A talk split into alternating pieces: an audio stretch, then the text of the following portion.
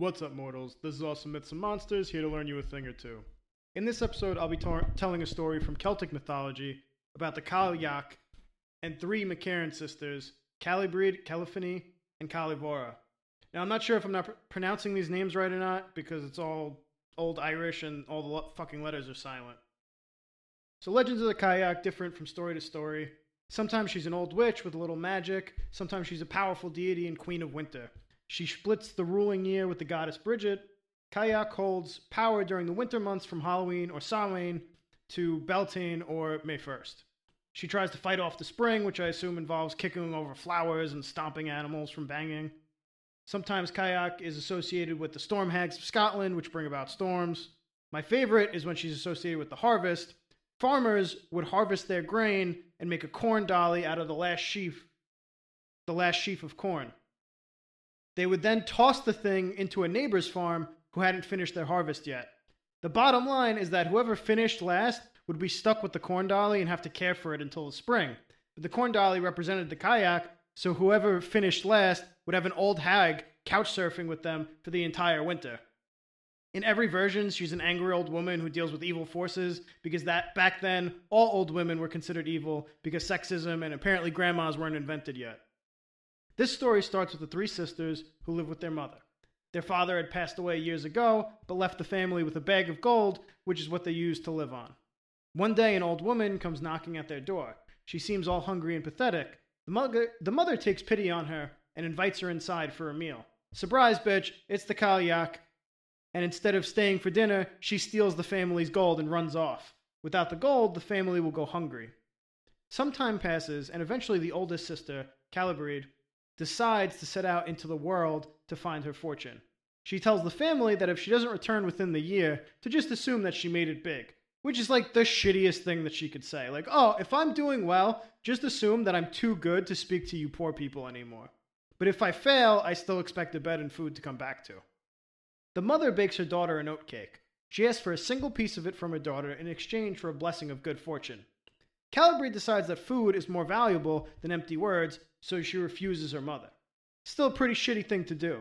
Like, you're all starving, have some goddamn compassion for your own family. Calibride goes on her journey and comes upon a cottage.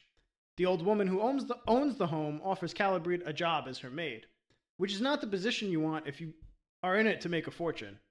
Calibride accepts, and the old woman tells her, clean everything in the house except the fireplace. Stay away from there. It's not special, and I don't have anything hidden up there or anything. Weirdly, Calibride was not convinced by the wildly believable story about nothing special being in the fireplace. So one day, the old woman is out, she takes a peek, and she sees what's in there. Lo and behold, she finds her family's bag of gold. The old woman is the Cailleach. Calibride steals the bag of gold and flees, heading back in the direction of her home. While running down the road, Calibride comes across a horse who asks her to rub him down.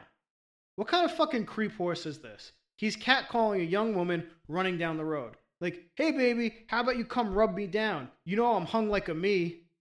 Calibride refuses, she's running, running from a witch after all, and keeps going. Then she comes across a sheep who asks her for a shear. Again, she says no and keeps going. Then it's a goat who asks if she can change his tether. She's like, what the fuck are all these animals, all these talking animals coming from? No, Jesus, I gotta go. Why is there no one taking care of any of you? Well, her next stop definitely isn't an animal, because she passes a kiln that asks her to clean it. We've moved past talking animals. Calibride is like, fuck off, you glorified oven, and just keeps going. Next, a cow asks her to milk her, which she refuses, and final, finally, a windmill asks her to turn it. Now, I'm not a windmill scientist. I thought they were turned by the wind. She's just supposed to blow real hard. She denies the windmill, but still thinks that would be a pleasant place to take a nap. So, telling the windmill to go fuck itself, she walks inside and lays down on some straw. She's like, What are you even going to do? You're just a stupid building. The Cailleach finally comes home to find her gold missing from her super secret and not at all suspicious hiding spot. She can't understand how Calibride figured it out, but off she goes chasing after her. Because she has to go get the gold she stole fair and square. She follows the same path and comes across the same group of talking animals and inanimate objects. And Cailleach asks each of them if they saw a young woman running by, and they all snitch. They tell her exactly where the random stranger who wouldn't help them with their stupid tasks went. Eventually, the witch comes upon the windmill and asks if it has seen anyone coming by. The woman tells her, the windmill tells her that not only did a girl come by, but she also had the audacity to come and sleep inside the mill. The Cailleach goes into the mill and finds Calibree passed out on the hay.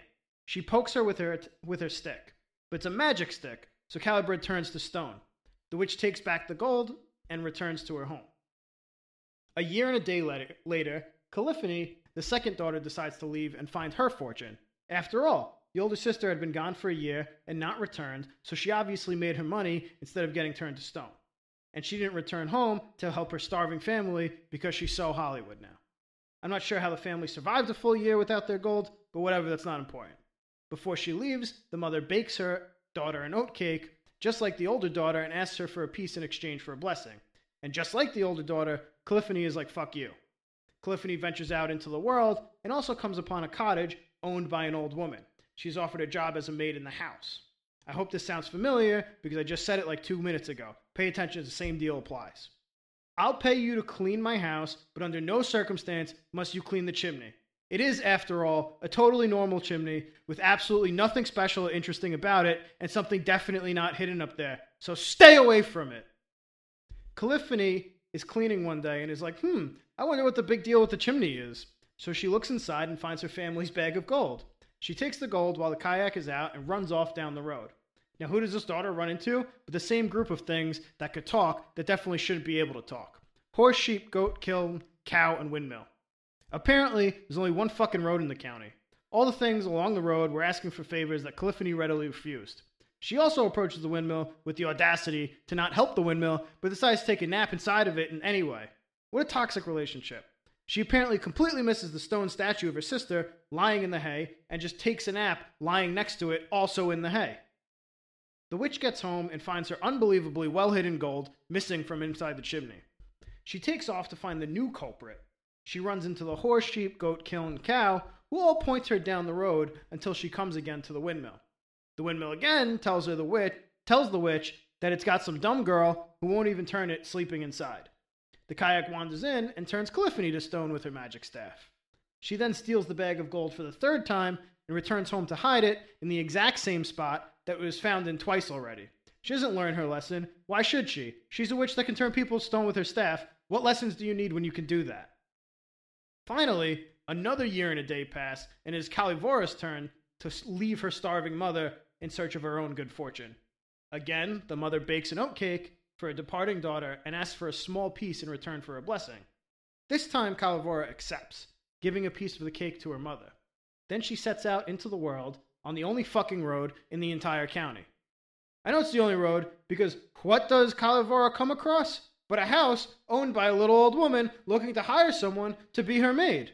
So, of course, Calivora accepts the job. That's where the story is going. But the job comes with one condition.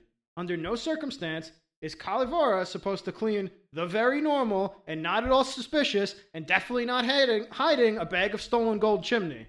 Don't go near the fucking chimney. It's the only rule. There's one rule don't break it, stay away from my chimney.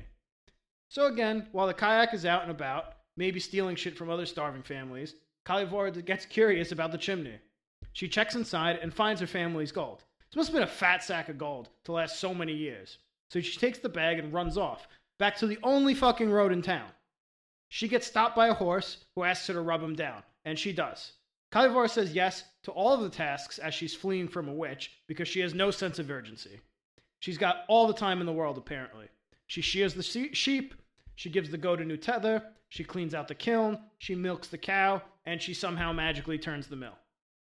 After doing so many favors, Calivora is tired and decides to take a nap in the mill. She's earned it this time.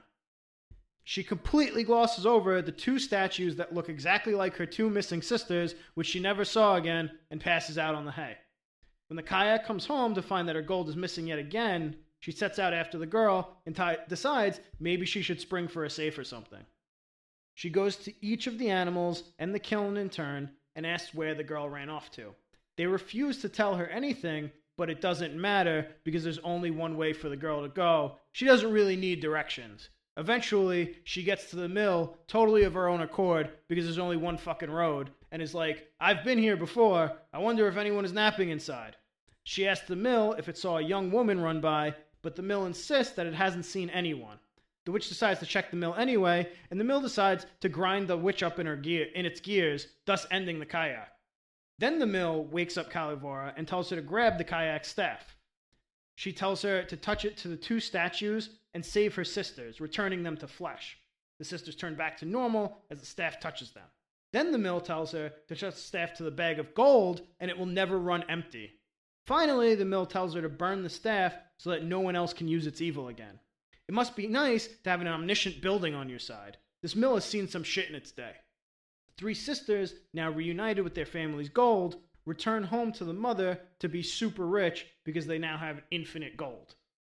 That's it for the episode. Like and follow along if you enjoyed it. My, my website is up now, awesomemythsandmonsters.com. Uh, I also have a Twitter at MythOTD where I tweet dumb things about mythological creatures.